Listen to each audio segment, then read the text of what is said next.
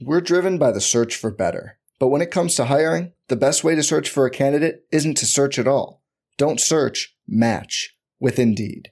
Indeed is your matching and hiring platform with over 350 million global monthly visitors, according to Indeed data, and a matching engine that helps you find quality candidates fast. Leveraging over 140 million qualifications and preferences every day, Indeed's matching engine is constantly learning from your preferences Join more than 3.5 million businesses worldwide that use Indeed to hire great talent fast. And listeners of this show will get a $75 sponsored job credit to get your jobs more visibility at Indeed.com slash BlueWire. Just go to Indeed.com slash BlueWire right now and support our show by saying you heard about Indeed on this podcast. Indeed.com slash BlueWire. Terms and conditions apply. Need to hire? You need Indeed.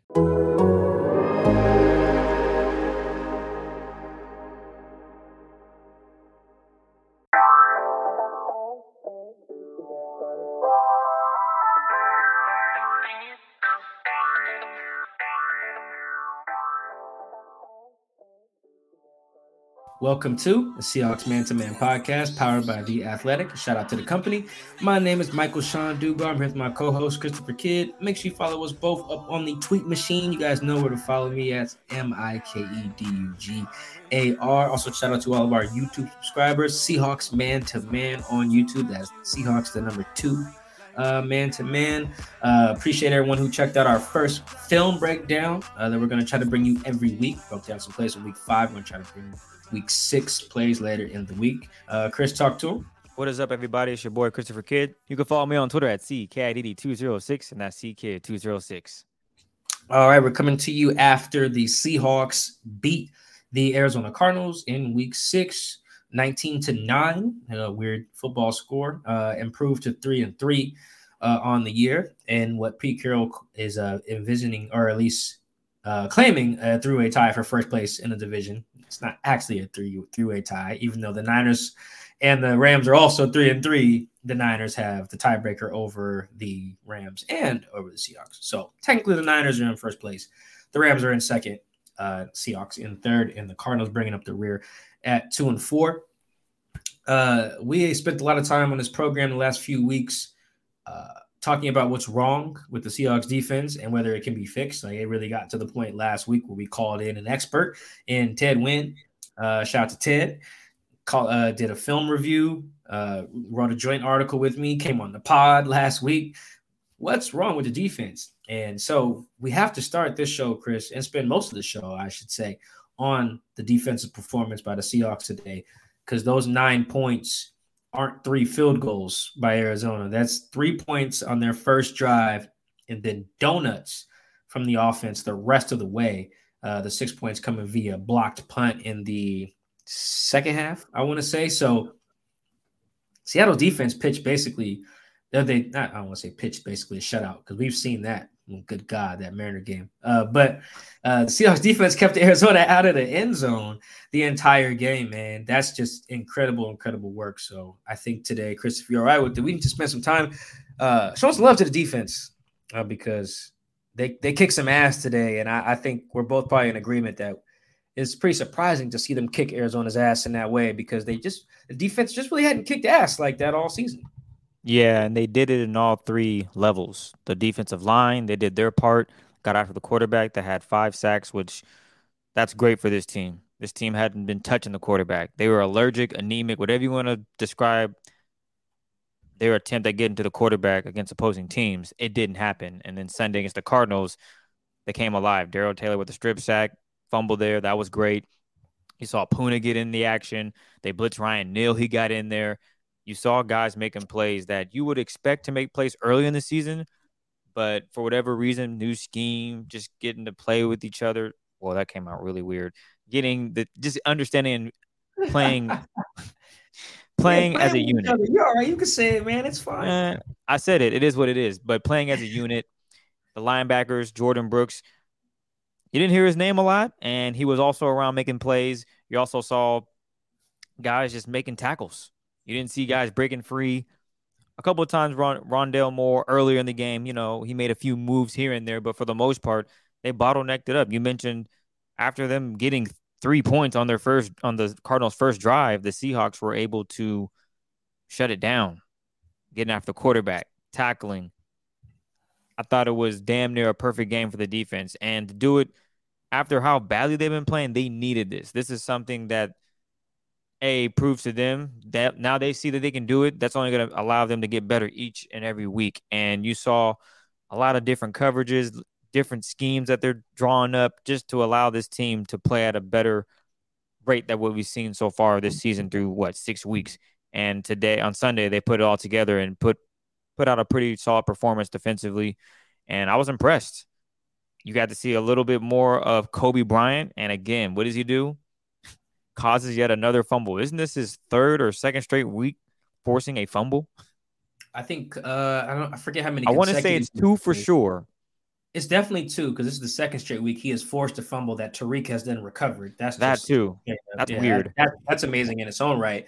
But then this is the fourth fumble that he's forced. He forced one against Deebo Samuel in week two. Deebo recovered it, which is why it's not as remembered as the, yeah, exactly. But he did force it. Um, yes, Deebo fumbled in week two. He gets somebody to fumble in week four. Josh Reynolds, I want to say, fumbles in week four of the Lions. Uh, week five, he got um, Alvin Kamara to fumble, and then today he gets Kyler to fumble.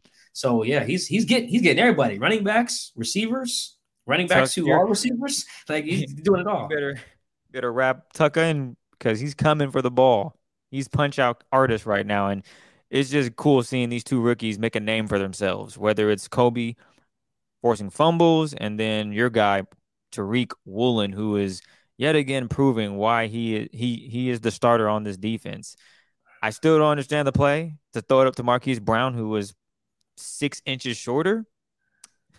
Probably not the best play call. If anything, you probably want to throw that to, to AJ Money Green, but regardless, Tariq Woolen makes a play, makes it look easy. He is fitting in perfectly with this defense. And I think he's only going to get better, which is crazy to say. He has three interceptions so far this season. Four. Four. Excuse me. Four, four interceptions. Four in four weeks.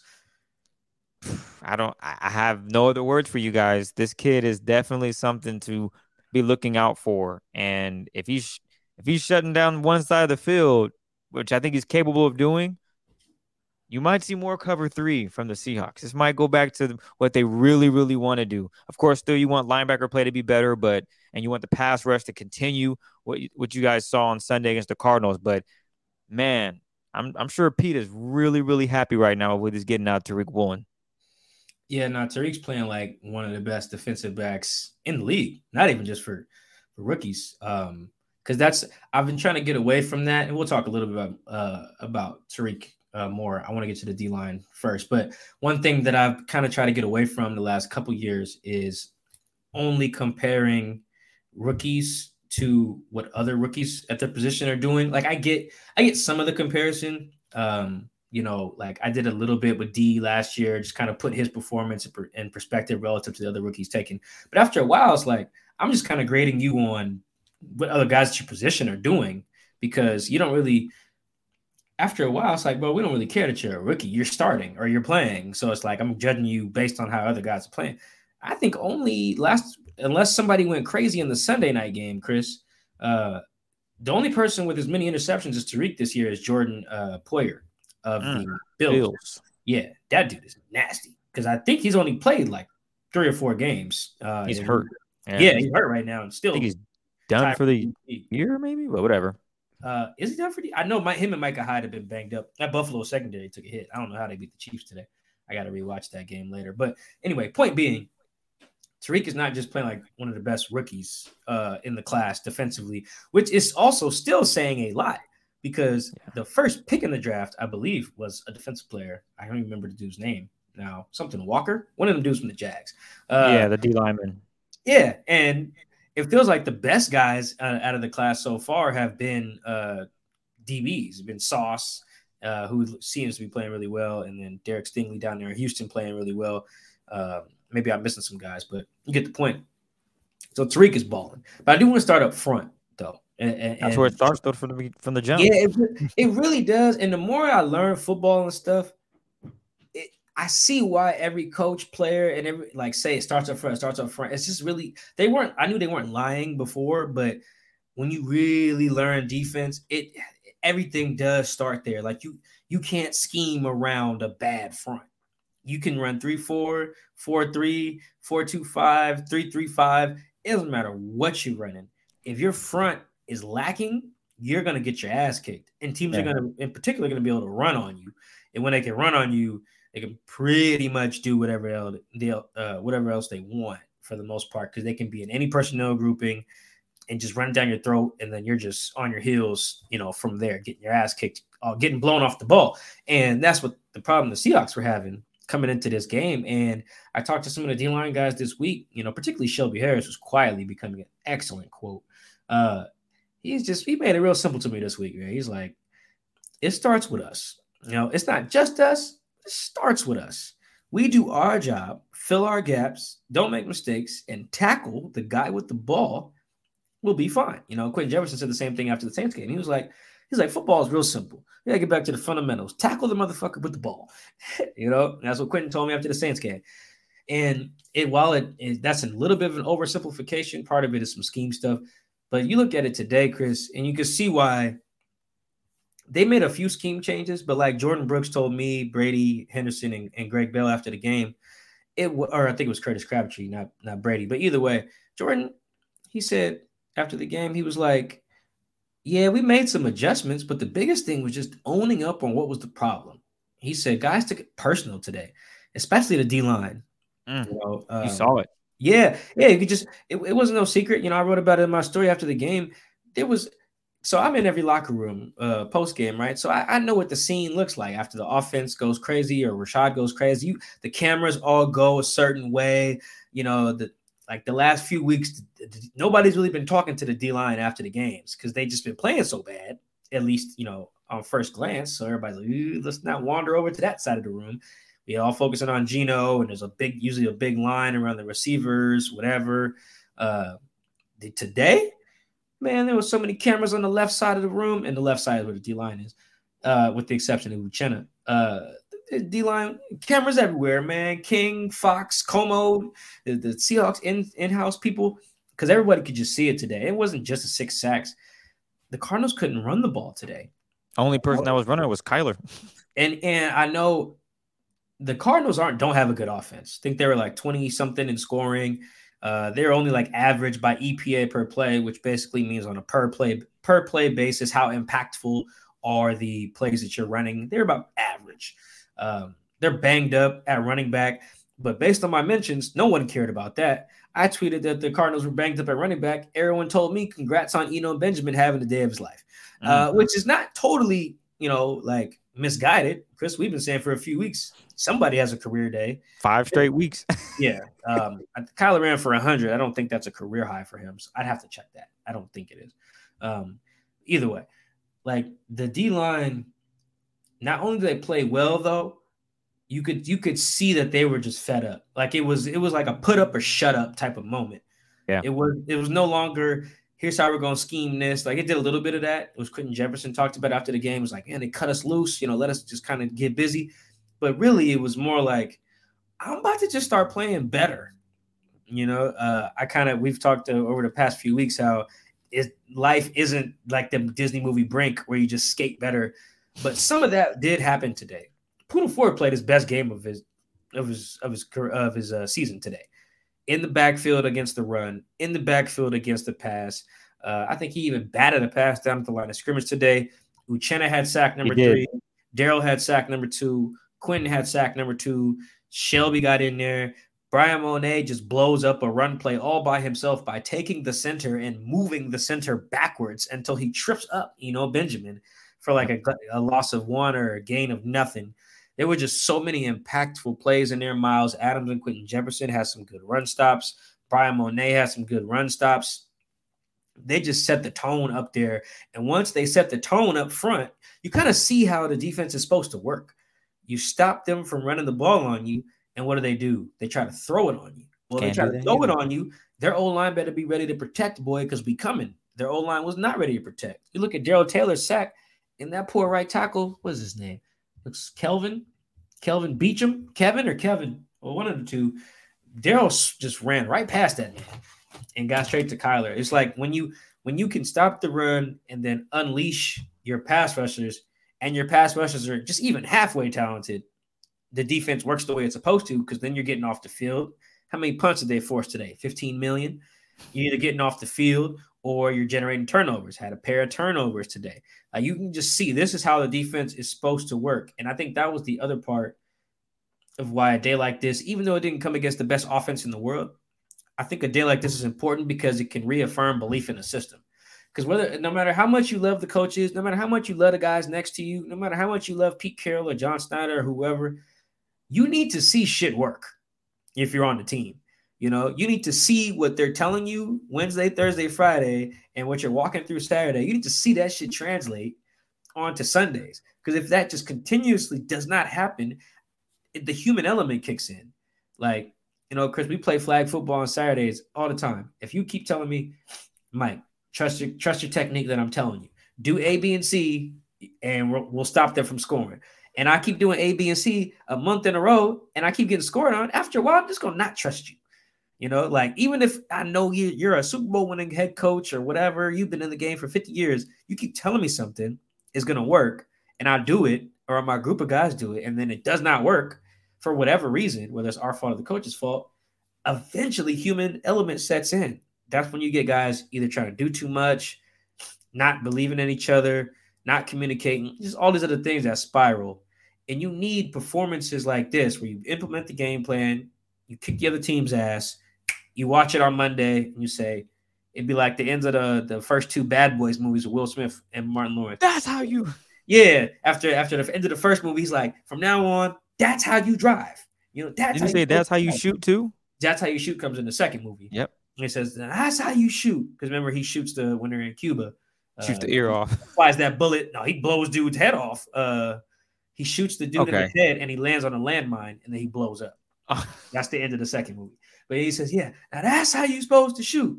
Now on, that's how you shoot. That's what Tell the Truth Monday is going to look like in the Seahawks defensive room. Uh, it's going to be Clint Hurtt in the front of the projector saying, Now that's how you're supposed to get off blocks or tackle or whatever the hell, because it, they finally got to see it. You know, not to say that everybody doubted the scheme through five weeks, but I think people listen to get what I'm trying to say. You got to see shit come to fruition. Yeah. You know, you you have to and it really it could not have been done without the front. I think Jordyn Jordyn Brooks still led the team in tackles with 11, and then Coby Bryant was second uh, with eight, and then Ryan Neal with seven. Usually, if you have two DBs in your linebacker lead, that may not be the greatest thing, but the D line just played so well up front, and sometimes that just meant holding on to your gap while Jordyn could come in, while Coby can come in, while Ryan can come help. Excuse me, in the uh, in the run game. I think, uh, Chris, what did the two running backs have for Arizona today? Not much, maybe 40 yards. Yeah, because I had I picked up Eno Benjamin in one of my fantasy leagues and I got cooked. So let's see. 15 carries for 37 yards for Eno Benjamin, and then Keaontay Ingram had three carries for seven yards with a long of seven. So like he had one seven yard carry, and it was a, just was a, a non-factor the rest of the game. Like we had not seen that at, at all uh, from this team, and that really it was. I have to watch the film to like really, really, really, really see who stood out in the run game. But I just know when you have six sacks by six different dudes, like that's just just total total dominance. And as much as we'll get into some scheme stuff with the, some of the Twitter questions people have, I think a lot has to be said for those guys just being like, "Fuck, man, I got tired of not getting knocked off the ball. Yeah, tired of not being in my gap, or got tired of." just getting outplayed by the other team, you know. Um, and I think the discipline that they showed and just the kind of the pride or just the the I don't there's, there's a word for it. They were just they're just fed up. Like I talked to Shelby Harris after the game. He was like, "It's about time we took over. Like like this is where the leadership is. This is where the the veteran presence are. This is where the experience is. It's about time we started playing like it. Like you know, especially uh, in the interior where Shelby primarily plays. So that is where I was really impressed by the defense and just those guys take taking taking pride in what they do. You know, saying, "Hey, my job as a D lineman is to kick the guy's ass in front of me. I'm about to do that for 60 minutes. Buckle up. Hopefully, the guy next to me feels the same way. And that that was the case, man. And it, that was uh that was encouraging. That was encouraging because uh boy, like Ted like Ted was telling us on the last pod, whoo, there was there's nothing you could do when the D line's getting getting its butt kicked, and that was the problem they were having. And Chris, they didn't they didn't have that problem on Sunday. They spent 60 minutes kicking Arizona's front line's ass. Yeah, that's exactly what you wanted. You wanted the defensive line to set the tone. When they set the tone, everybody else's job becomes a little easier. Your linebackers are able to come through gaps, make plays that they normally should make. They don't have to worry about guys getting to the second level, meaning the running back gets through the A gap, B gap, and now he's at the linebacker position and he makes one move and now he just has a safety to beat. And that's what we that's what everyone was seeing the first few weeks in the NFL, first few weeks of the season. Running backs getting to the next level, and you're expecting the linebackers to try to make these plays. They're coming downhill, one cut, guy's gone. I got the safety misses a tackle. You got a big touchdown run. And on Sunday against the Cardinals, those things didn't happen. You talked about guys holding their gaps, just holding it and allowing their linebackers to get through, or Poona Ford getting off a block, forcing the guy outside, and they're rallying to the football. That's going to continue. But getting it done on Sunday against the Cardinals was just, was definitely a start. And again, the confidence of this defense is definitely boosted. They they think they should be probably six and zero oh at this point, and you can't knock them for that. They believe that they have the talent on this defense to get it done. They just have to play as they did against the Cardinals or play well every Sunday, and you never know what could happen. And that's what we saw today. Unfortunately, the offense didn't really have a great day, but at least the defense stepped up and showed life. And I think that was the biggest thing. The defense showed life and reminded everybody, okay, this defense can get it done. Yeah, they've been getting their ass kicked for five straight weeks, but on that sixth week, they turned it and flipped it and made it so that you can't say that. You saw flashes of everyone having just success on the football field. Hell, a guy we haven't talked about a lot, Darrell Taylor. He was getting off the line and getting back there. He had a lot of pressure today. I'm sure his pressure rate was up, up, up. I saw him back there making a lot of plays. Hell, on the fourth down sack, on the turnover in the fourth quarter, just because of Darrell Taylor coming off the edge, forcing him back inside, and Mafe's right there to mop him up. Those are things that Seahawks fans are used to seeing, and you saw a little bit of that today. But enough about the defense, man. We got a lot of Twitter questions. You ready to get into those, Mike? Uh, once I want to, you you mentioned two things that I wanted to look up. Oh, yep. Okay. Uh, what'd you say first? Darrell Taylor's pressure rate? Yes. Yeah, eleven point one percent. Uh, which would be, I think that would be for a D lineman. That would be about probably like top thirty ish, uh, league wide if you were to do that every week. Um, so that's pretty impressive.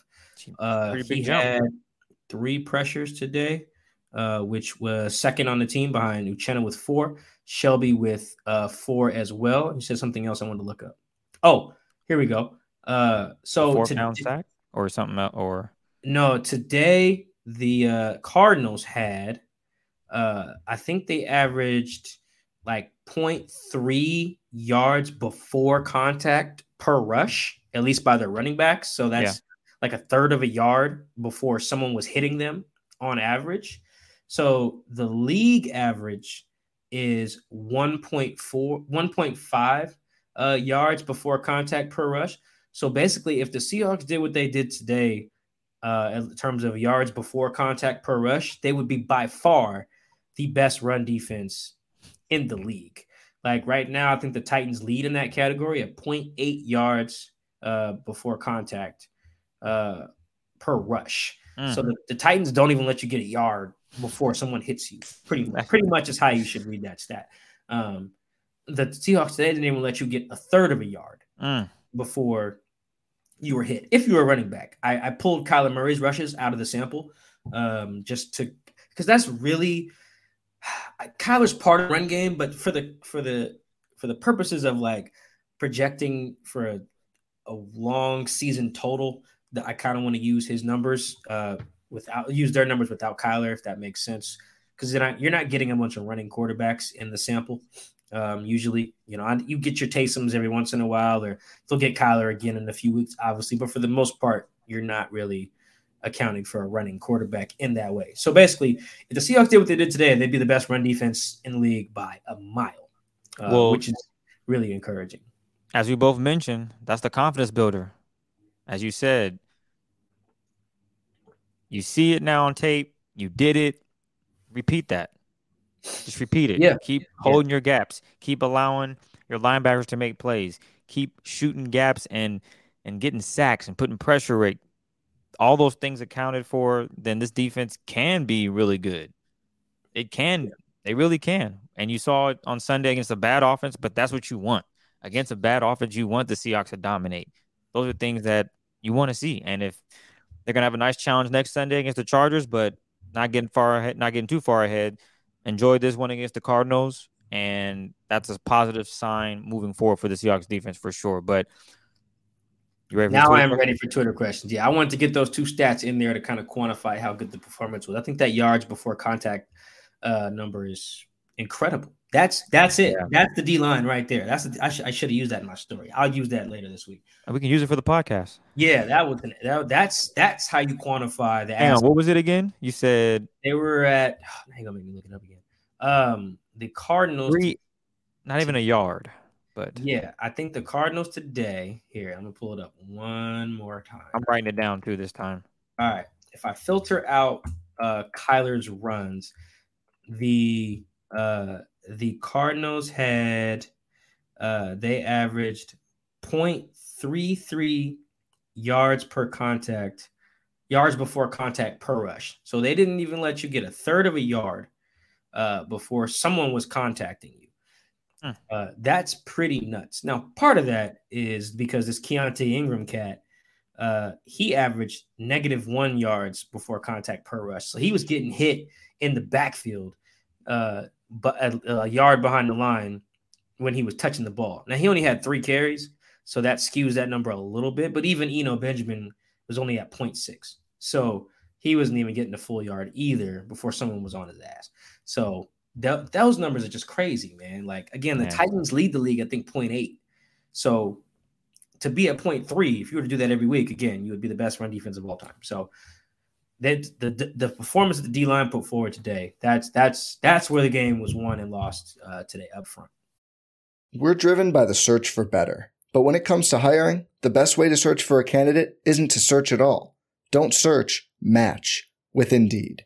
Indeed is your matching and hiring platform with over 350 million global monthly visitors, according to Indeed data, and a matching engine that helps you find quality candidates fast. Leveraging over 140 million qualifications and preferences every day, Indeed's matching engine is constantly learning from your preferences.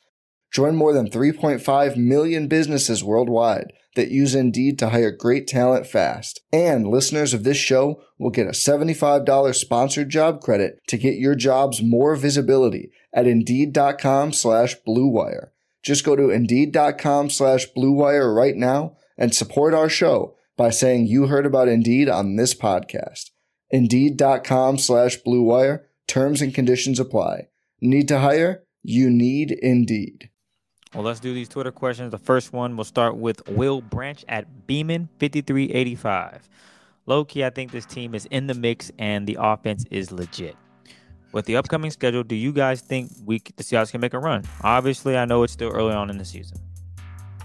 Um, I make a run. I don't know about that. I'm looking at the conference standings right now. Wow, Minnesota's five and one. Yeah, they on fire. Kirk Cousins, baby.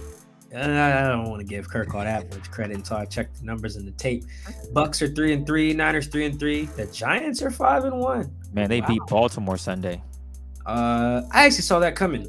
Uh, I picked up uh, Daniel Jones in fantasy in anticipation of him playing well. I don't know how well he played, but I knew he would have to play well for them to probably beat Baltimore, although their defense is not good. Uh, yeah, I, in the mix is probably the right way I would describe uh, Seattle right now. Um, I think a win like this is important because one of the reasons I really wasn't sold on the the team as a whole after the last couple weeks was that I knew. I think everyone knew this too. It's not no revelation. I think everyone knew asking Geno Smith and those guys to score 30 a week was just un- unrealistic.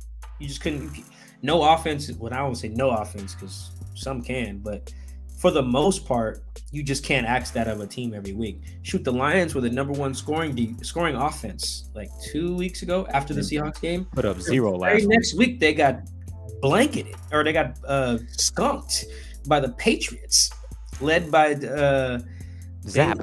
Yeah. Uh, quick note Chris, and I, maybe people on Twitter will remind me to do this too. I need to go rewatch the Patriots against the Lions and the Patriots against the Browns because those are the two best rushing teams in the league, and the Patriots shut them both down back to back weeks. So whatever the Patriots are doing against the run, teams can start copying that because that's working to shut down what the Lions are doing. And then I don't know what Nick Chubb and those guys did today, but I got Chubb in one league and Kareem Hunt in the other, and I lost. So man, I feel I'm, you on that. Yeah, so I'm assuming that uh, they shut down the Browns as well. I'm pretty sure they did for the Browns to only. Oh, they did. Yeah. Yeah, to only whatever whatever they did. So just remind me of that. But yeah, I, I think in the mix is probably a good way to describe them. You know, outside of the Eagles, I really don't. I think there's a gap between the Eagles and everybody else in the uh, in, in the NFC. So I think they're there. Uh, and the reason I brought up um, the way they won today is I, I do think they needed to win a non shootout. I think that was important. We needed to see their defense hold someone under 30, uh, and we needed to see the offense be able to win without scoring 30. Um, you know, so I think this was important uh, in that regard as well, just to show like, all right, we can win a few ways. You know, I talked to DK after the game. My first time talking to DK in locker room this year, by the way. Um, he, he was like, we're uh, he was like, we can win however you need us to win. You know, uh, DeeJay Dallas the same way. He was like, we're versatile. You know, I didn't use that quote, but he was like, yeah, we're versatile. You you want you want us to win a shootout? We ready. You want us to win a slugfest? Slug? Yeah, you know, all right, we can do it. Um, I think that's important. You're not gonna win 31 to 38 or 38 to 31 every week. Um, wow, yeah, Nick Chubb had 12 for 56 and Kareem Hunt four for 12. Yeah, I need to see see what the Patriots did. That's that's impressive. Um, but yeah, they're in the mix. Make a run? I'm not sure. I need to see the D line continue to perform like this. Go kick the Chargers' ass next week, and then we can talk about making a run. That was going to be my point. If they do this against the Chargers with all the weapons, I don't think I don't at this point. Keenan Allen, I was just rest the whole year. Bad hamstring, dude ain't ever coming back. Feel bad for the dude. Somebody said, somebody said on Twitter, it was like Brian Robinson got shot twice and came back before Keenan Allen. All he got is a hamstring injury. Man, I hope Keenan didn't see that tweet. Oh my god. Oh, that was funny. Oh man, that was because it's like I know hamstrings linger, but that is a funny. Homie got shot. Bro got shot like late August and playing. and made it back and scored a touchdown before. Next question. That's just so funny, dog. This one is from Muhammad Khalif at Prez Wine. Ooh. Prez Wayne Ing. I mean, I probably destroyed that. We're just gonna go at we're just gonna go at Prez. Mohammed, appreciate the love. What do you guys think of how the Cardinals prepared for Geno? Sounds like the main plan was taking away DK and Tyler. Do you think other teams will follow the same game plan? How can the Hawks counter? I'll tell you how they countered. A lot of play action passing. You know who got a lot of touches today? Damn tight ends. Take away DK and Tyler. If you can run the ball, play action pass it, every now and then you'll get a pass to those guys. But if te- if teams want to do that, the run game needs to be solid, which I think for the most part, Ken Walker had a solid day. And then you just got to take what the defense is giving you. If they want to allow you to throw to your tight ends and they're going to make catches and make plays, you're going to take it. Obviously, you want your offense to score more than one touchdown, but you got to take what the defense is giving you. And if you're taking away your best targets, you need guys like Dee Eskridge. Marquise Goodwin stepped up today, had a few plays. So you saw other players in the mix, and that might happen every now and then, but you just need other guys in the mix to make plays. Dee Eskridge maybe catches a bomb. They throw a screen and it worked today. Mike, did you see that? Those I did see that. I think it was to Ken Walker. I want to say it was. It was a. It was a quick. It was the. I mean, I guess you could.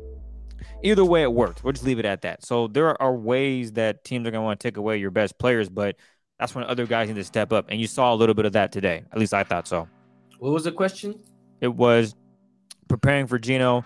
How do you? What do you guys think the Cardinals did to prepare for Geno? And then it sounds oh. like the main plan was taking DK and Tyler away. Other teams will they follow that game plan? How can the Hawks? Yeah, I think. Uh, additionally, I think the plan was to um, not is to try to make the O line have to communicate a lot more.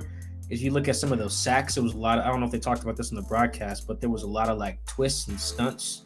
It wasn't just whoever we have on the edge rush against 72 and, and 67. It was all right. Let's let's send a little looper in here, and let's, let's just double loopers. Like they were just trying to make them make them work, um, and they were definitely focused on taking away Geno, or excuse me, taking away DK and Tyler, particularly on third downs, um, which is important because if you are going to do that stuff up front, and you can take away read number one. Let's say the plays to Tyler. Okay, take away Tyler.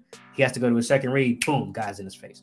Um, and I think that was that was the, a good plan on their part. They bracketed DK a lot. Like there was a so DK got a goal line fade in the second half. Uh, I think the corner was number 33. I want to say that he went against. And the play before that, it looks like they're getting single coverage. And what they did was the safety rolled down immediately and then the I think the corner like backed off. It was it was like disguised really well. At least like I saw I thought I saw something, and then they just rotated the other way. It was it was really well done. And then I think Geno had to just throw it away on that snap, if I'm not mistaken. So either way, they didn't move the ball. They ended up kicking a field goal. So I think the bracketing was the plan. I also think that this, because Seattle's like an outside zone, kind of mid zone uh, team. It's like those those outside runs. You really have to be sound um, on your outsides, obviously you're like your edges. And what you're seeing is teams kind of leave the middle open. Like look at their first third down conversion today. It was like Kenneth Walker direct snap right up the gut. You look at some of Geno's other plays where he ran with his legs, it was like right up the gut. And some of they, the the Cardinals were able to take away some of that with some of those that D line movement to crash down uh, in the middle. Um, so I think that the Cardinals had a really good plan. Their DBs were on fire today uh, one of the homies who didn't watch the game, they asked me was like how King Gene looked today, uh, and I was like, man, the, the, Arizona DBs were ready. They were ready. They were like, someone else is gonna have to cook us. It ain't gonna be 16 and it ain't gonna be 14. Um, mm-hmm. And I think their plan was solid. Geno threw for 197 and got sacked five times. You know, like the, the leading receiver was Noah Fant, and number two was Dee Eskridge with 39 yards. If you tell me if I'm if I'm the opponent and you and I tell you that hey this Noah Fant is going to lead the team in receiving. You think the Seahawks lost by with, 30 with 45 yards though. And be like, oh yeah, we got this. You know, I can that, that their plan worked well enough. 19 points, giving up only giving up 19 should win you a, a game in the NFL. Uh, you know, so that their plan was good in a lot of ways. The ways you mentioned, Chris, and then some of the other stuff they did to take away, um, not just the passing game, but some of the stuff Seattle likes to do in the run game too. Yep. This one is from Zach, Zach Gabel. What explains the five sacks Geno took today? We kind of touched on that, but if you can go over it again, Mike, did he hold the ball too long, or was it just one of those games, or bad O line, or a combination? I think he held the ball too long, like once. Um, I think when you go back and look at the sacks, I looked at all five of them before we recorded. Um, I didn't dissect them super well because I wanted to get this rolling, but just looking at the five, it looked like a bad day up front uh, in pass protection. I didn't listen to Pete Carroll's press conference yet. I was having some car trouble today, uh, but uh, before we recorded. But I, imagine he'll say the same thing. If he didn't after the game, he'll probably say it after he watches the film. It just it wasn't a good day up front. They're like those those twists and stunts was that they had those guys all discombobulated uh, a couple times. Cross got beat one time, Abe got beat the other time.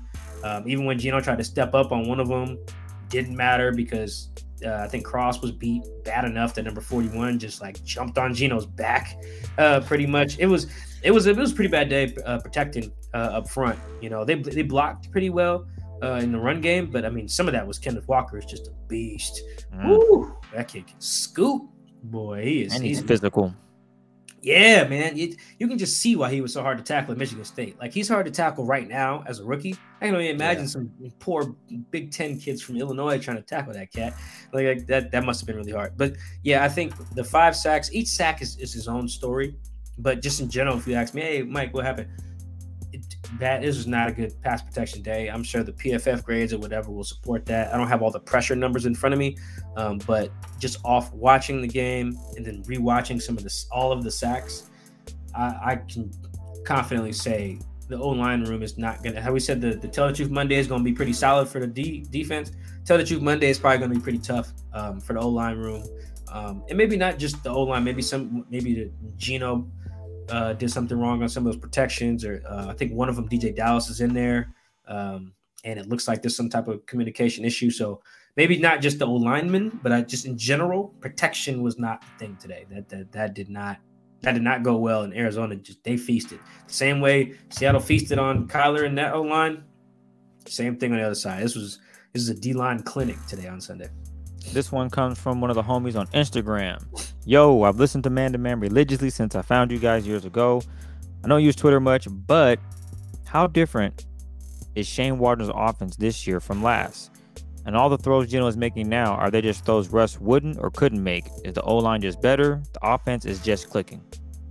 Yeah, I think the offense is is um it's pretty similar. They're doing a little few different runs uh, and stuff like that. They're they're running Geno intentionally a little bit more than they were running Russ. I don't think Russ really ran intentionally at all in the, his one year with Shane. I didn't see a lot of it. Um, he did more QB sneaks with Shane, but in general, not using really Russ with his legs that much. I think some of the throws that Geno does make are some one some ones that Russ wasn't as comfortable making. Uh, one today that was incomplete was like a dig route to DK. I think I think it was Zaven Collins or whatever maybe got a hand on it. Whoever number 25 is uh, got a hand on it uh, over the middle. Like that's a it obviously the the pass wasn't completed, but it was one of those like, ooh, that's a over the middle Ryan Tannehill, Tom Brady type of throw, um, or Jimmy G, um, and those are three guys who really attacked the middle. It just what those are throws that Russ made, but wasn't like super big on.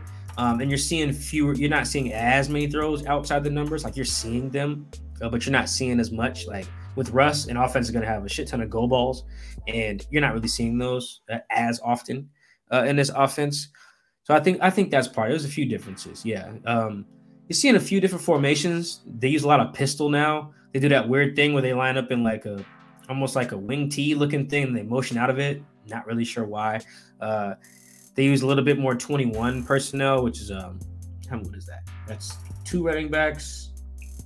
Excuse me, that one tight end. Yeah, they use that a little bit more today. I think the screen pass was 21 personnel. So Excuse me. There's a few differences. Um, and part of it is Geno's just playing really well. Russ didn't play as well last year, so I think that's the big difference as well. What is your sense? This one's from Hawks fan 206. What is your sense of how Boye Mafe is coming along? Also, are there any free agents out there you'd see that could be a good fit for the Seahawks? Uh, I don't see any free agents. I just don't think that's anyone still out there right now is probably not going to help them in the areas that they need help. Like I saw, like DeSean Jackson said he wants to keep playing or something like that, and like that's just not that's not going to help these guys.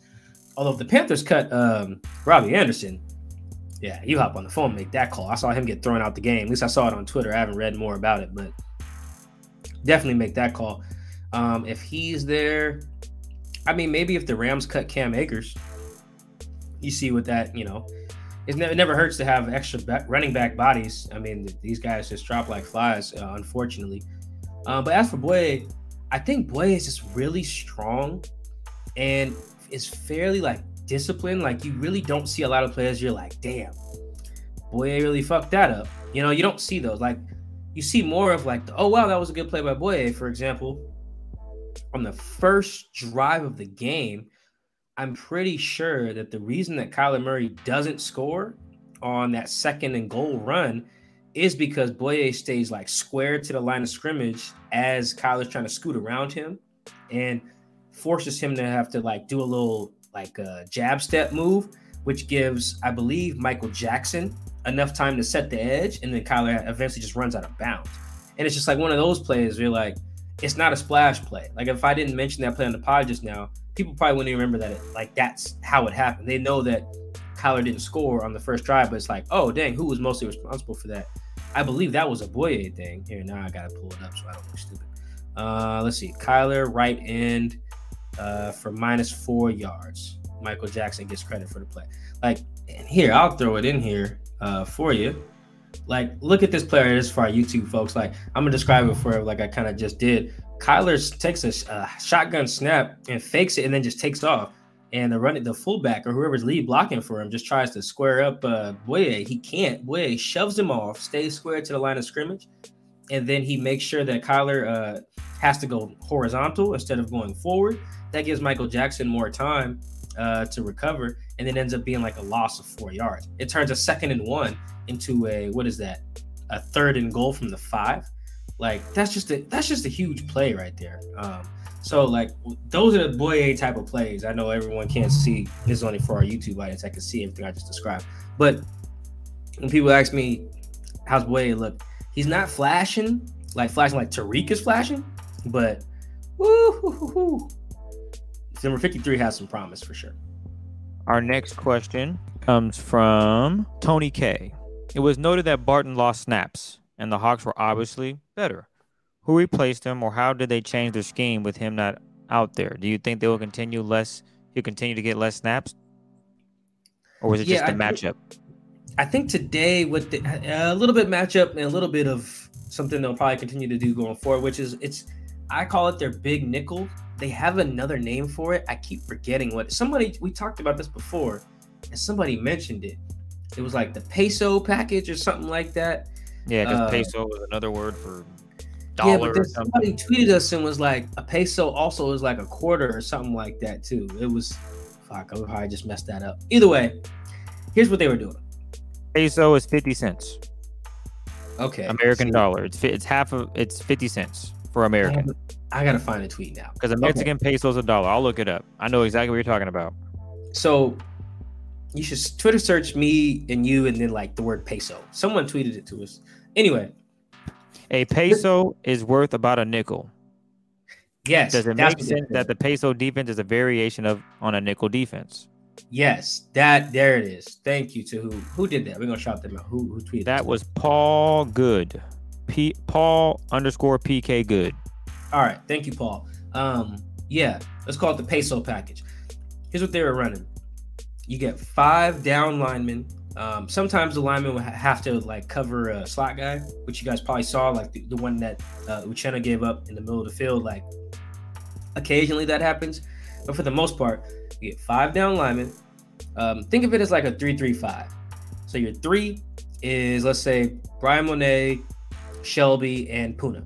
There's your three three D line, your three backers in the three three five, Uchenna, Boye, and Jordyn. Right, and then your five, your regular four: Mike Jack, uh, Tariq, Ryan, Quandre, and then you have Coby, Coby Bryant, not Cody Barton. So there's your three three five. They were using that on early downs too, though. So that five down that still gives you decent numbers in terms of being your, your gaps in the run game. And then you have Jordyn, and then you have Ryan who can come in and fill uh, in the run game. And then Coby's there as well. Like Coby had like seven tackles today or something. So use that package. And then you go like to the passing downs, you can use your dime or whatever your regular nickel. They use way more of that. I think Cody today played like 39% of Seattle's defensive snaps easily his lowest of the season. Cody had been playing like 80 something percent. They just kind of wiped uh, Cody from having a big role in the game plan in favor of Coby Bryant playing a lot more. And they did a little bit of that against Detroit, actually. And I think they used some of those snaps too against the Saints. Uh, it just didn't work as well because you really need the D line to be in its bag to pull that off. Because you look at it, after the at the second level, it's just Jordyn. Like that's it. So that's really risky to run. You need your D line to kick some ass, and they did uh, consistently in that. So I think that was the reason why I don't know if the broadcast talked about it. Uh, did the broadcast talk about that, Chris? About Cody not playing uh, that much?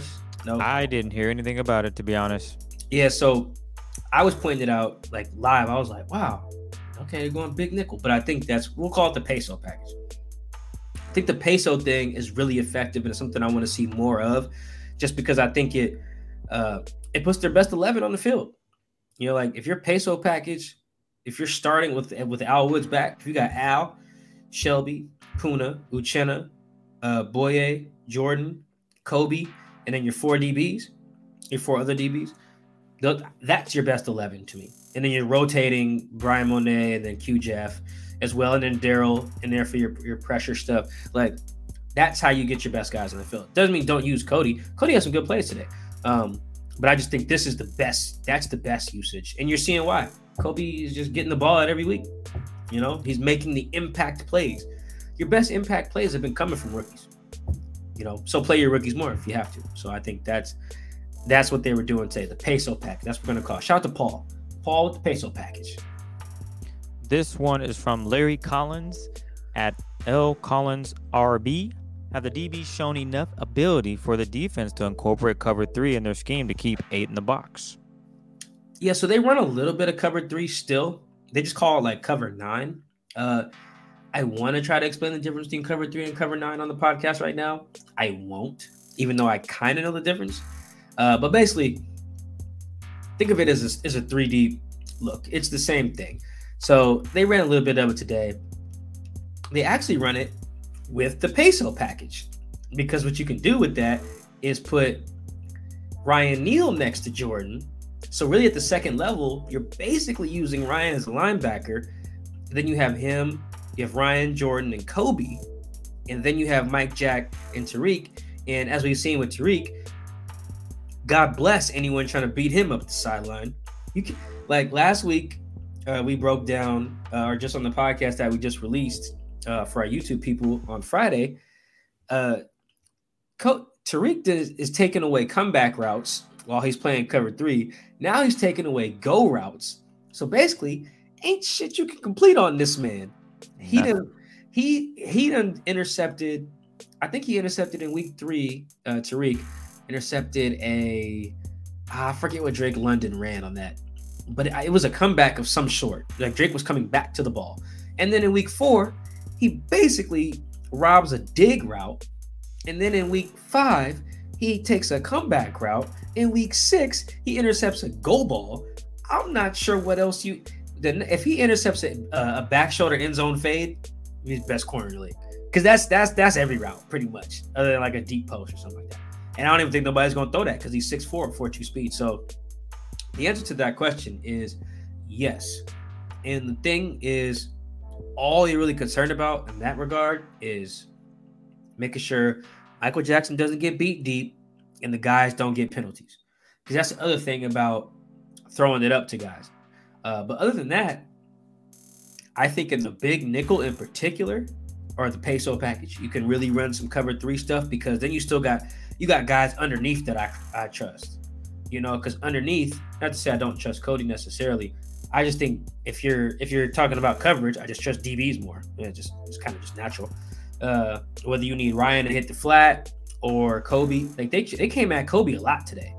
Uh, like he made plays. Yeah, like pass breakups. Yeah, Coby was in some really good position uh, today. Like Kyler almost gifted him one on an underthrown ball. I want to say towards Zach Ertz, or it might have been Marquise, but either way, like if it comes to like being the hook guy or the flat guy, other than Ryan Neal's missed tackle, I think on the first drive, first or second, like Ryan's just being a really solid player. So I think yes, the DBs are showing enough uh, at least early, uh, like in a little bit that we've seen from like the peso package to say, all right, you guys can run a little bit more of your cover nine slash cover three uh, stuff, you know, because there's a lot that has to go right.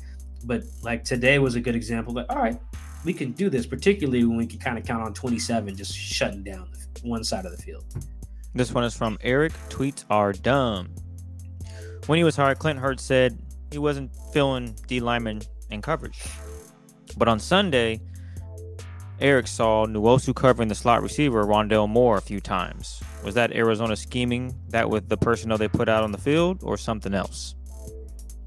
Nah, you can't really play a, a, 3 4 structure without dropping your outside linebackers. That's just kind of the nature of the business. You try to avoid those obvious mismatches, but the main thing is making sure your guys are in position where they have some help too. It's like, for example, on the first fourth down try. I think it's a fourth and four at the 20 in the first play of the second quarter. Um, Boye Mafe is in coverage as well. And he sits under, maybe it's not this play, but there is a play where Boye Mafe, he, he drops back into coverage and it takes away one of Kyler's uh, reads and it forces Kyler to go somewhere else. And I think it ends up incomplete. So Boye and Uchenna can cover. They can do that every once in a while there'd be a bad matchup. I gotta watch the Rondale play uh, again because it's really they need to have help. Because I don't know how Uchenna ended up alone in the middle of the field, like in the flats and stuff. I can see that, but a little bit of that is some more big nickel stuff too. I can imagine, um, but you won't see a ton of mismatches like that. But it's a necessary evil. You won't see a lot of Bryan Mone and Poona Ford and Shelby Harris dropping into coverage. Although I will say uh, one of the I think the sack that they had, or one of the like uh, runs of no gain or something that like one of the big plays behind the line of scrimmage from week five, Shelby Harris was in coverage. He was like a spy almost. It was a very weird play, but it worked. So it's rare. Um, and I know what Clint said, but for the most part, you're gonna have to have those guys doing some of those coverage dropping. Um, I mean, shoot, Uchenna almost had a pick six. What was that? Week four? What week was that, Chris? When the, he had the, the ball go right through his hand. Might have been week three. Yeah, yeah. It was it- early in the season. they were playing indoors. It was yeah, it was against Detroit. So yeah, so Uchenna can do all that stuff. Uchenna's quietly been one of their better players. Um, so yes, you're gonna you're gonna see a little bit of that. Uh, you try not to have too much of a mismatch on it, but I think their guys are athletic enough to do it. Uh, to be honest, I think that particular play was tough uh, because they I think that was like uh, they ran a lot of vertical routes and they cleared out Jordyn. Um, so Jordyn had to follow, I think, like uh, Zach Ertz going up the seam, and so that left Uchenna by himself. That was like that particular play is they got schemed up. In general, though, you're not going to see a lot of mismatches, even though Uchenna and Boye can cover in space. This one is from Lance Zimmerman at Lance Fancy Pants. Is Tariq Woolen our best player on the Seahawks defense right now? Um, no, I still think it's Big Al. Um, Big Al's been very, very, very good. Um, he's probably man because Uchenna's been good too, man. That was my tough. yeah. Who would who you who you got? I was gonna say Uchenna. He's been, I would say, the most cons- not that Tariq hasn't been consistent, but he has been week in and week out. Damn, damn, he's doing he's doing his job. He just didn't have everyone else doing their part.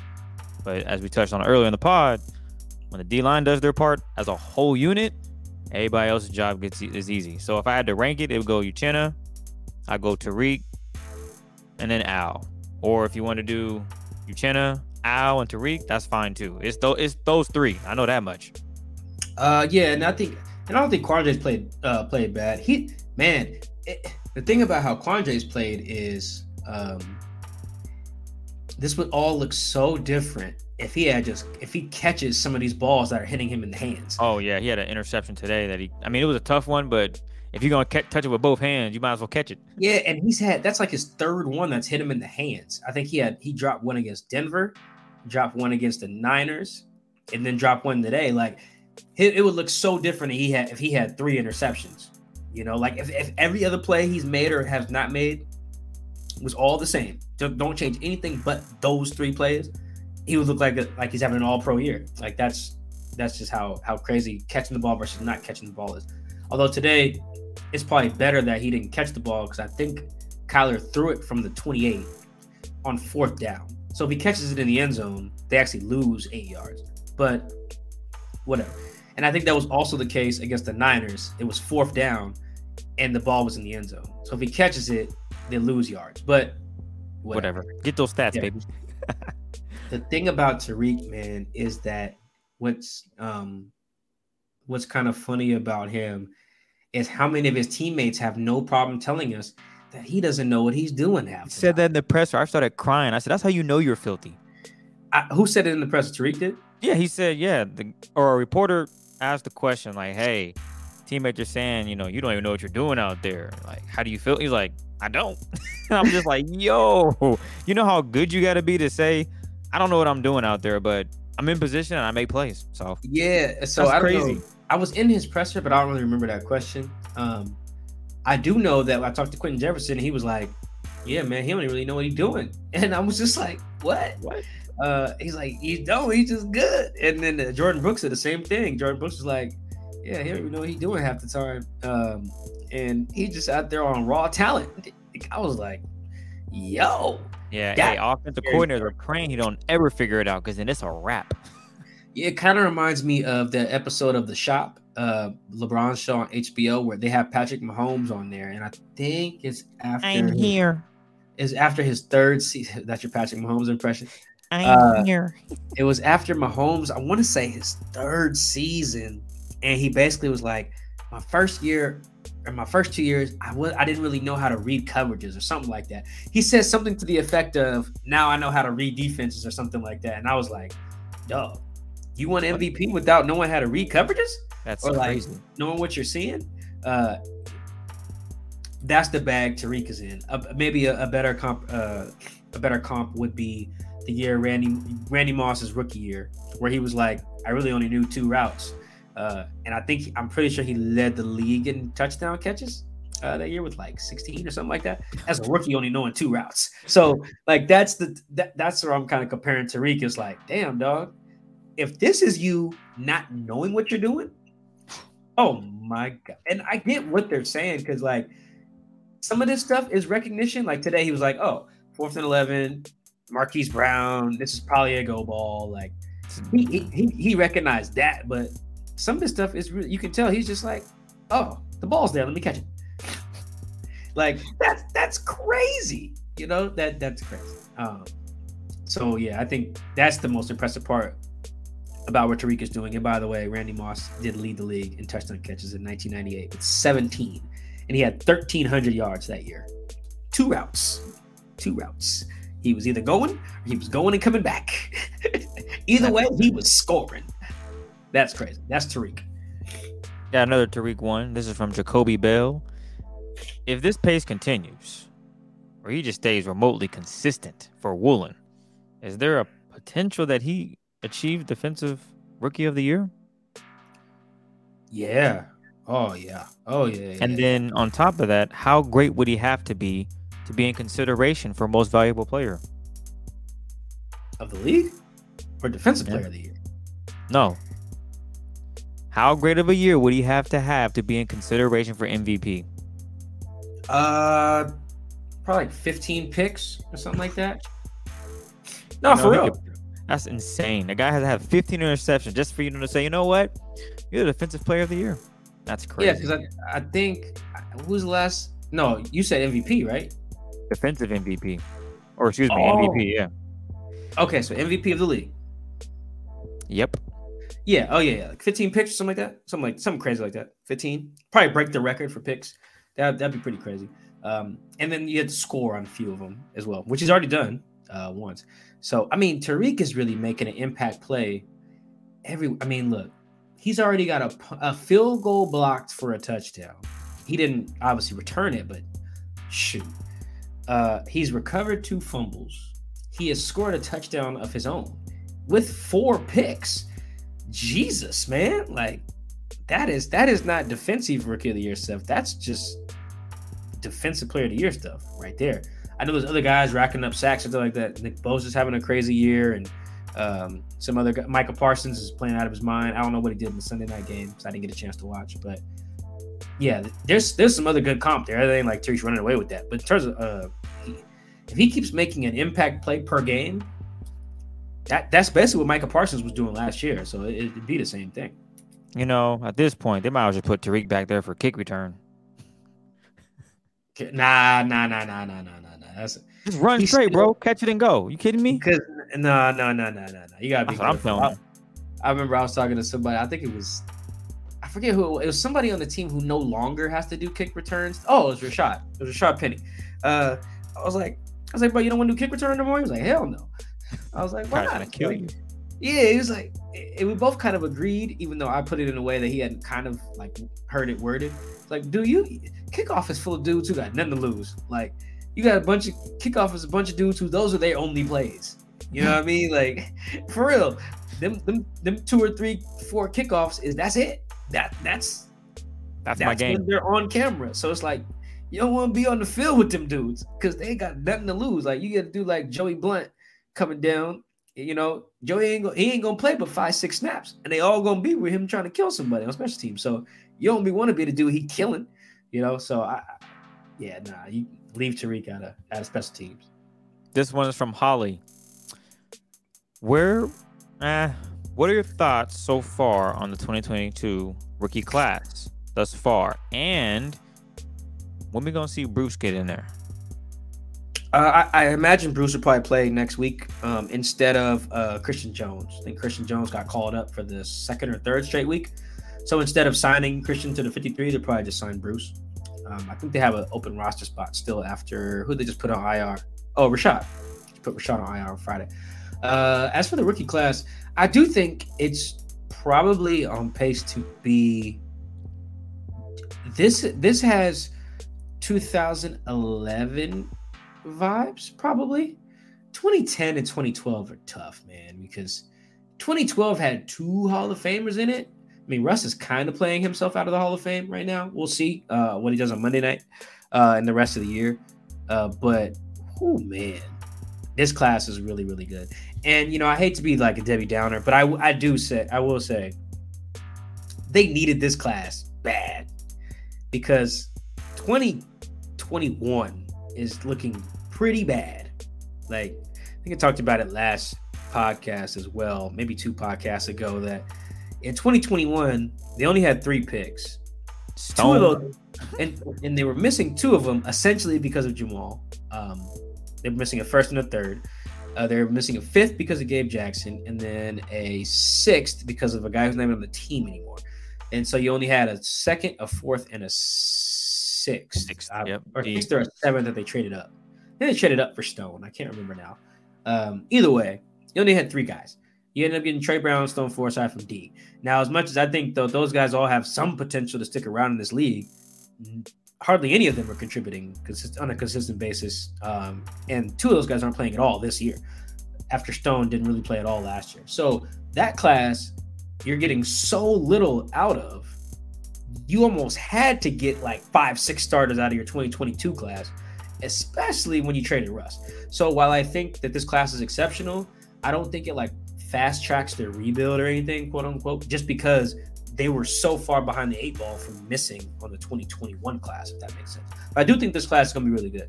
I think you got probably, I think you have two guys with potential to be Pro Bowlers on their rookie deals in uh in Abe and Tariq. That's impressive.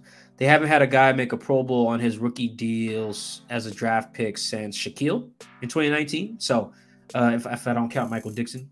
Um, so yeah, that's that's really impressive. This one is from JJ Barino at JCER underscore 55. How would you guys feel about the season if the Seahawks get a wild card spot with the team they got now? I would be very impressed if they were able to do that because that means the defense is playing pretty damn well to get a wild card spot. That means from this point on, they've been damn good. Yeah, they probably have to go with a three and three with eleven games left. They probably have to go eight and three. I was probably. damn. eleven is uh no no no uh what is what does it do to get to ten and seven? Uh, so seven and four. math here. Seven and four is that's doable. I'd be very surprised um, if they were able to get that. I know there's not like a lot of great teams in the NFC. I just got to see more from the defense because um, Arizona's O line ain't like super great, and they kick their ass. Go kick some other O line's asses, and I'll be a believer. I think honestly, Chris, the question that's going to be most interesting if that does happen is what you do with Geno. You know, because it, it him if they make a wild card push, that means he's playing well. Bring his ass back. And if he's playing well, what are you willing to pay for that? And you know, and, and in that case, what do you use your first round pick on? You use it on a quarterback? Okay, well, who's drafting ahead of you? Where is Denver's pick? It gets kind of tricky uh, if you kind of estimate a wild card berth. So that'd be pretty interesting to see. Of all the questions, of all the things that happen if you make a wild card push, it's like, ooh, okay. Well, now what do you do at quarterback? And if you make the wild card round, okay, well, how well does Geno play in the playoffs? Because Geno balls, and let's say they, he, and then the defense isn't like good enough and they lose, like, oh shit, Geno just cooked like Minnesota in the playoffs or something like that. We lost, but Geno ate. Now what? Like, there's a lot. There's that could be that could be a very interesting development. I would be very surprised though if they did. But if they do make the wild card round, I think the the big thing is like, what do you do at quarterback at that point? Got two more for you. In terms of immediate returns, how does the 2022 draft class compare with other great draft classes? I don't remember 11 or 12 having this many immediately promising players? Um, well, uh, I think Kam was playing by the end of his Rookie year, not much. I think he was behind like Lawyer Milloy or something like that. Earl was playing right away in that 2010 class. I think Russell Okung was playing right away. Uh, who else in that class? Are you talking Uh, about oh, 2012 yeah. or Yeah. Uh, let's see. Uh, oh, wasn't Bobby uh, playing right away? Golden Tate. Uh, damn that that uh, that 2010 class was good too. Uh, 2011 took a little bit to come along, although there ended up being some good guys in that class. Uh, let's see here. Let's look at the 2010 class. You talking about 2011 though. I thought they were just saying compared to other good draft classes. Because 2010 was Yeah. good too. 2010 That's had true. Russell Okung, he, Earl he literally said he doesn't remember 2011 or 2012. So maybe just looking at those two years instead, which only had I Uh, think KJ and Bobby. 2012 had K or had Bobby, and 2011 had KJ for sure. Uh, okay, so 2011. Yeah, I think James Carpenter was starting uh, right away. Uh, KJ got in there right away. Sherm didn't start right away. I think Marcus Trufant was still starting. Uh, I don't think Byron Maxwell got in there for a little bit either. Uh, I don't even remember Pep Levingston playing much at all. Uh, yeah, in terms of a fast track, this class is perhaps uh, in better shape than the other ones. I mean, Bruce was playing right away, Bobby was playing right away, and Russ played right away. And then you had Turbo. So, I mean, and then Jay Lane, you know, and, and Sweeze. So I think this is probably on a 2012 kind of trajectory in that regard, which is really impressive. That is like to get this many guys playing this early, but also I think part of that is the team wasn't that good. So you had a lot of opportunities for guys to get on the field, particularly the two tackles. Uh, and then you got you drafted a running back really high, and running backs get hurt a lot. So, yeah, I, I think the fast track they're on is really impressive, man. And uh, to find so many guys that just don't look in over their head, like everybody who's played looks like, oh, they can handle this. Dareke Young hasn't really played, and they cut Bo Melton uh, and signed him to the practice squad. Are we missing anybody else? Oh, Tyreke Smith. Tyreke Smith's on Yeah. IR. So everyone who has played looks like, oh, we can do this. Like that. That's. I don't know if I've seen anything like that. That probably speaks to some coaching uh, as well, and uh, it also. I mean, look at look at who look at why these guys are playing well. Charles and Abe are able to run block. Didn't do that in college at all. Um, Boye Mafe is defending the run, at, and when they expected him to be a pass rusher, based on what he had shown. Tariq looks technically sound as hell, and his footage was raw. You know that's why he was a fifth round pick. Coby Bryant's playing a position he's never played before. So on top of these guys just playing well, they have been coached up at certain things. That's really impressive. That probably speaks to coaching as much as as much as anything with that rookie class because they're all just, with the exception of Kenneth, Kenneth being the runner he is, that just looks like that's Kenneth because he's good as shit. But everything else, it looks like the coaches staff had a plan with these guys and then coach them up right and they're performing. Like even Ken being able to pass block, that's coaching. So yeah, I think that the coaching staff has done a really good job with this 2020 uh, this 2022 group. Oh, you got okay. Last one is from Michael Scott at Michael underscore B Scott underscore. Are the Seahawks good? Ooh, this is a fun question to end on. I want to say no. And I will I will continue that by saying I'm not sure if I think anyone in the NFC is good, uh, except for Philly. Like, Chris, let's see what you think here. I'm gonna rattle off some and it's uh I'm gonna rattle off a team. Just say yes or no if they're good. Ready? Okay. Philly, Yes. Minnesota, Yes. Tampa Bay, No. San Francisco, No. The Giants, I haven't seen enough of them, and I their record says yes, but they could get smoked by the Seahawks. It's a long answer, sir. Yes or no on the Giants? sure. No, yes or no on the like. Come on, man. It's Yes sure not no a yes for you? I'm sure sure and yes are synonyms. They're they are not. No, they are not. They're absolutely not. Yes. Uh oh yeah okay yeah yes on the Giants. All right, uh, Dallas, No. Rams. Ooh, hang on. I think Dallas is a good football team. Okay. Uh, Rams. No. Packers. No. Falcons. Wow. They just smoked the Falcons, but no. Uh, they beat up Or the, the- Niners. the- the beat up on Niners, Niners you said are not a good team. So No. Um, so those are all everybody else under 500. I'm going to assume you don't think any of the other teams that are two and four or worse are, are any good, correct? Nope. Okay. So you said one, two, three, four. You said four teams were good. Do you think the Seahawks are good? No. So I think the They're on their way. they're o- yeah they're they're they're okay they're okay um i think this is a good start let me see where they are in point differential uh after this week so they're still they're still minus 17 uh which is tied for 21st in the league they're tied for 21st with new orleans and the packers are minus 16 browns are minus 15 chargers who haven't played this week yet are uh, minus 14 shoot the texans still have a better point differential um uh, than the Seahawks. Uh, wait, why did I say the Texans only played five games? Oh, they're on a bye. That's why. Um, so like the Raiders, for example, are one and four. They're on a bye this week, minus five point differential. That's 15th in the league. So I mean, I think that you're on to something. Uh, I think we're probably in agreement that they're not good, but they're they're getting close.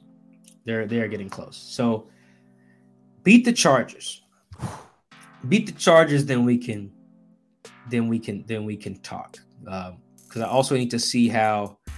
The other thing I want to see, just real, real quick, I need to see the, from the offensive side. I need to see the third downs be a little better again. I think Yeah. they were like four of twelve today on on third down. That's after going one of nine um, uh, against the Saints. So that's that's pretty bad. Uh, What is that? Five of you about to do some math on the show? 21? God bless. You said four of 12, one of nine. So yeah, that's like five of 21 or something. That's horrendous. Uh, let's see. I'm gonna look up third down conversions in weeks. I'm such a nerd. I look up everything. Uh, third down conversions in Five six. five to six. The Seahawks are 29th at 21.7 percent. Yeah, you got to stay on the field against the Chargers.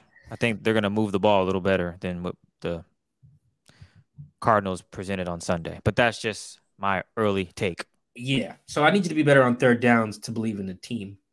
Uh, because that's that's why I was so high on the offense in the past because they had been converting and scoring. It's like you go one of nine and you go like four of whatever they were today. Now you're at 21% the last two weeks, one of the worst in the league. That's just troubling. So I gotta see, let me see the team put it together one more time.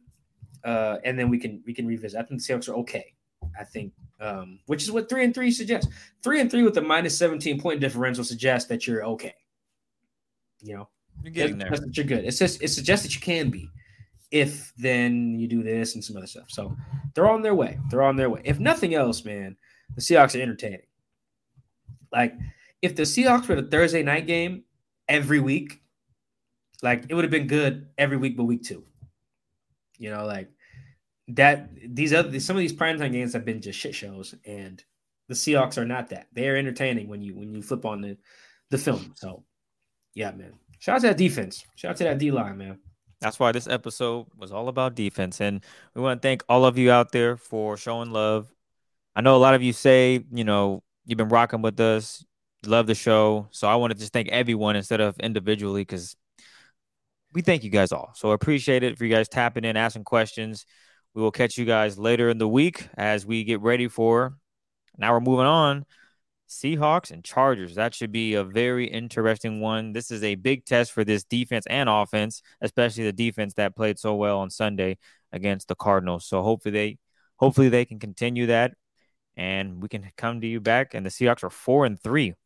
Talk about a Yeah, turnaround. would- Yeah, that would be very interesting, man. So yeah, this week we'll have a we should have a homie Daniel uh covers the Chargers. We have him on our midweek show, and then we'll we'll do our film breakdown, the drop later uh in the week as well. So we're on it, man. We're up to three. We're giving you three pieces of content per week now. Um, so that's that should be fun, man. I, I can't wait to uh, rewatch the film and then decide on what my my uh my play is gonna be this week. Early prediction. Defense. Yeah, I probably I probably go defense for sure. I can't think of what play though. Oh, I got a couple in my head. I'm like, ooh, okay. I kind of want to pick a Poona play. Um, okay, man, get out my head. Oh, you gonna pick a Poona play? Damn. That, that's exactly what I was thinking. I was like, I don't want to go with Tariq. I'm gonna go with Poona because no one's gonna expect that. This was Poona's best game so far this season, and I saw that just watching the game. Now I can go back into tape, pick one of my favorite plays because he had, I think, three or four. I'm like, damn, Poona's making an impact. So, but yeah, we we'll figure it out. Yeah. So uh, for those who missed, we've been breaking down. We're gonna start breaking down one play each. Maybe we can expand it if we want, but when, right now it'll be one play each on film with the all 22. Uh, I think if you guys got a play you're really curious about how the inner workings of it went, you guys Ooh, can let us better idea. Um, yes. If you guys want to pick, yeah, uh, uh, let us know. We can Damn, do that. See, now well. you get flooded with a thousand DMs. If that's I mean, the- that's ain't but so many plays to choose from. So uh, yeah, we may be able to do that uh, as well. There's a Christian Jones play that I liked in there as well, and a, the Bryan Mone run stop uh, was really impressive. But the Christian Jones play is probably one nobody's really thinking about, but I thought it was excellent. Just excellent work by a young outside linebacker. So yeah, I can't wait to break that down later after we get into the film and talk a little bit of Chargers uh, on our Tuesday show to drop Wednesday. So until then, man, thank you. Uh, to echo what Chris said, appreciate the love. We make sure we bring this to you every week. Uh, we couldn't do it without you guys' love and support. Uh, make sure you subscribe everywhere that you get your podcasts. Uh, until the next time, ladies and gentlemen, we are out.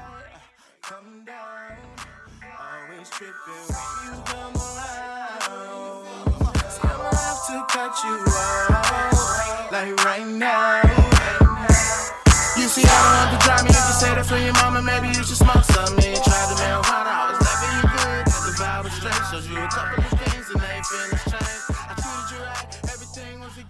Time to your bag and the color on your lip. Yeah, you I'm Mark Chapman. Welcome to the Planet Premier League podcast. Each week, Cesc Fabregas, Nedum Onuoha, and myself talk all things Premier League. As a player, you don't have time to talk. No. You don't have time to make a plan. You just need to deal with wave after wave after wave. We watched Coach Carter, and he said, "Oh, afterwards, the game's just about doing this for your teammates." And I remember looking around halfway through the film, and half the squad was asleep. Planet Premier League. Listen wherever you get your podcasts.